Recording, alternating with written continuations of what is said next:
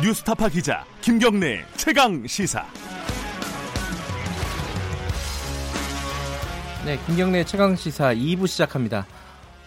지금 유튜브 라이브 함께 진행하고 있고요. 문자나 콩으로 의견 보내주시면 저희들이 공유하겠습니다. 샵 9730이고 짧은 문자는 50원, 긴 문자는 100원이고요. 스마트폰 콩 이용하시면 무료로 이용하실 수 있습니다. 2부에서는요. 오랜만에 이 최순실 씨, 정유라 씨 관련 얘기를 좀 해야 될 것 같습니다. 어제 좀 뉴스가 있었습니다. 데이비드 윤이라고요. 언론에서는 최순실 씨의 집사, 정유라 씨의 독일 쪽 보호자, 이렇게 알려져 있는 사람입니다. 한국 이름으로는 윤영식 씨라고 하는데 이 사람이 네덜란드에서 체포가 됐다 그러네요. 다른 일로 체포가 됐죠. 근데 체포가 돼서 이제 한국으로 송환이 될지 이런 부분이 어제 좀 화제가 됐습니다. 근데 이게 실제로 데이비드 윤이라는 사람이 이 어떤 최순실 씨 재산과 관련해서 어떤 역할을 했고 앞으로 이제 해외 은닉 재산 이런 부분들을 찾는데 어떤 역할을 할 수 있는지 이런 부분들이 궁금한 부분입니다. 일찍이 관련된 주장을 했던 분입니다. 데이비드 윤과 관련된 국회 문화관광위 위원장이시고 더불어민주당 국민재산찾기 특위 위원장 맡고 계신 안민석 의원님 연결하겠습니다. 안녕하세요.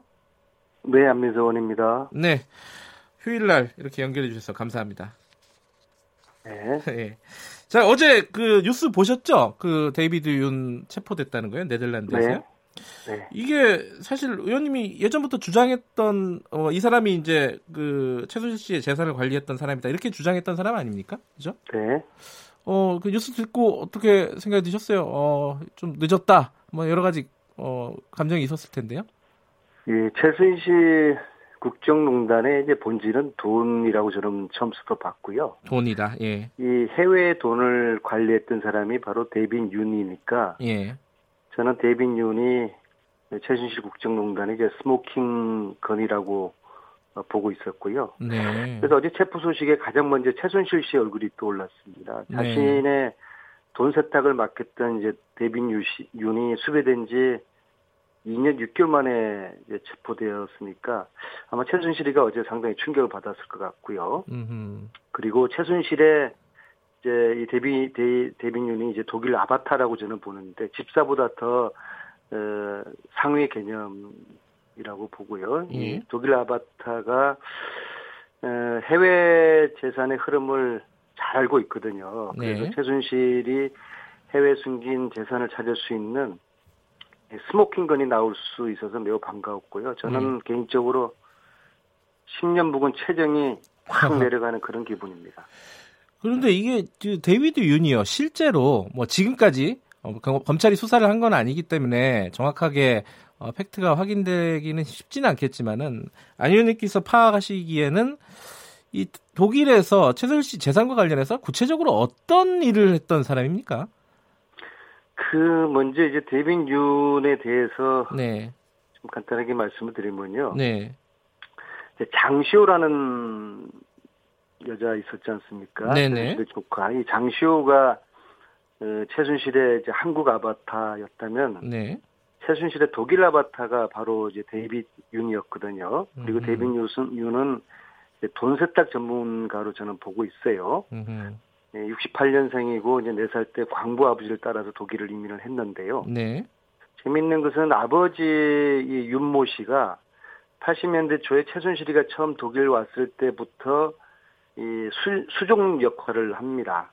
도우면서 그의 아들인 데이비드 윤이 대학교 시절부터 거의 지난 30년 동안 최순실이가 독일 갈 때마다 공항 픽업에서부터 통역 심부름을 도맡았던 인물이고요. 네. 박근혜 전 대통령이 독일 갈 때도 통역을 담당을 했었고요. 네. 제가 이렇게 쭉 확인한 바로는 이제 잔재주와 잔머리가 매우 뛰어난 인물로 파악하고 있고요. 네. 92년부터 최순실 씨가 만든 것으로 의심되는 이제 수백 개의 페이퍼 독일 컴퍼니가 있는데 이제 데이비드 윤이 끊임없이 등장하고 있고요. 이 박근혜 정부 이제 교체기 전후에서 데이비드 윤이 이제 사기죄로 한국 교도소에 복역이 됩니다. 네. 그 당시 이제 박근혜 당선 직후 지인에게 쓴 편지를 제가 우연히 보게 되는데요. 네. 그렇게 써 있습니다. 이제 때가 왔다. 한탕 해먹자. 이렇게라고 써 있고요. 그래서 제가 이제 그를 만나기 위해서 이제 독일을 여러 차례 이제 갔지만 저를 피했고요. 그리고 최근에는 이제 인터폴에 수배된 후에, 네. 예, 그 데비뉴는 이제 집을 나와서 프랑크푸르트 네. 근처의 고급 별장을 옮겨 다니면서 호화 생활을 누린 것으로 알고 있고요.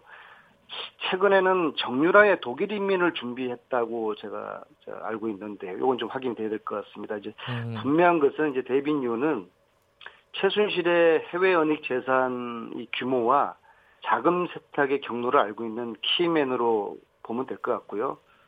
돈 세탁 전문가입니다. 네, 그러니까요. 그러면은 최순실 씨의 재산과 관련해 가지고. 독일에서 구체적으로는 어떤 것들이 흔적이 지금까지는 파악이 됐습니까? 최순실 씨가 독일에서 운전도 못하고 독일 말도 못하니까 네. 그런 이제 조력자 역할을 하면서요. 네. 최순실이가 원하는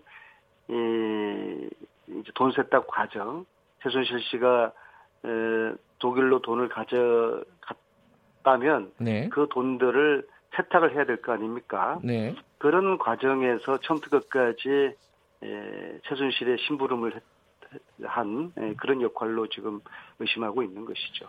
그러니까 그 최순실 씨 관련된 페이퍼 컴퍼니가 이제 예전에 국정농단 사건 한참 진행이 될 때 발견이 많이 되지 않았습니까? 네.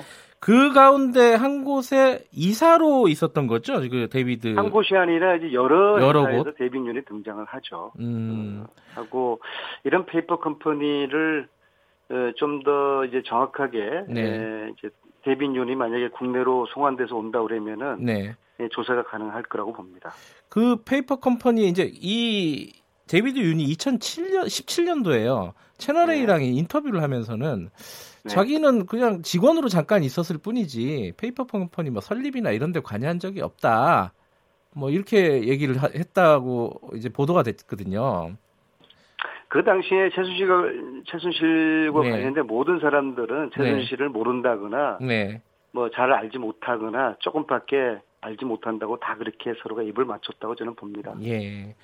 근데 실제로 검찰이 이 데이비드 윤 관련된 수사는 이런 뭐 재산 은닉이나 이런 부분이 아니라 헌인마을 개발 비리예요. 이게 네. 뭔지 간단하게 좀 설명 좀 해주세요.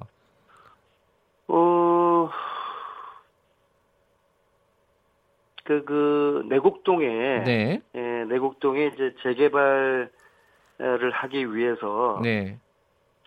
국토교통부의 그 허가가 필요하지 않습니까? 네네. 그래서 그 허가를 받아주겠다 네. 하면서 돈을 받아서 그래서 지금 현재 검찰이 윤 씨를 특정범죄가중처벌법상 알선수재 혐의 즉 네. 재개발 허가를 대가로 돈을 받은 혐의로 네. 지금 이제 그 당시에 이제 기소를 수사를 이제 하고 있었던 것이죠. 근데 네. 이제 물론 이제 이 내곡동 헌인마을 개발 비리 사건의 본질은 이제 대통령이 최순실의 민원 처리 창구였다는 것을 왜냐하면 데이비드 윤이 이제 최순실을 통해서 박근혜 대통령 그다음에 박근혜 대통령이 지시를 해서 국토교통부가 이 허가를 네. 하려고. 물론 이제 불발됐습니다. 네. 그런 이제 사건이거든요. 네. 그런 사건이고요. 물론 이제 이 사건 이제 데이비드 윤이 국내로 송환되면 이 사건도 조사가 돼야 되겠지만은 네. 그거보다는 삼성 승마 뇌물 사건이라든지 네. 또 최순실의 해외 은닉 재산 이런 실체를 파악할 수 있는데 주력을 해야 될 것입니다. 예. 근데 결국 이제 데이비드 윤의 역할들을 이렇게 쭉 따라 들어가다 보면은 최순실 씨의 은닉 재산, 해외 은닉 재산하고 연결이 될 가능성이 높은데 이 부분을 이제 안 의원께서 굉장히 오랫동안 취재하시고 조사를 하셨잖아요. 네. 혹시 이 최순실 씨의 은닉 재산이 어느 정도 규모인지 뭐 이런 부분들이 좀 윤곽이 잡힙니까? 어떻습니까? 최순실 일가의 재산 규모를 단정하기는 어렵고요. 네. 규모가 워낙 크고 또 시세 차익을 고려하면은 어쩌면 최순실 자신도 정확하게 모를 것이고요. 네네. 그런데 제가 그 독일 검찰을 통해서 확인한 것은 독일 검찰은 독일 내에 최순실 돈 세탁 규모를 이제 수조 원대로 파악하는 듯했고요. 네. 또 이제 박영수 특검 수사 결과 보고서를 네. 보면은 최순실과 그 일가의 재산에 대해서 언급하고 있는데요. 약 3천억 규모에 가깝고요.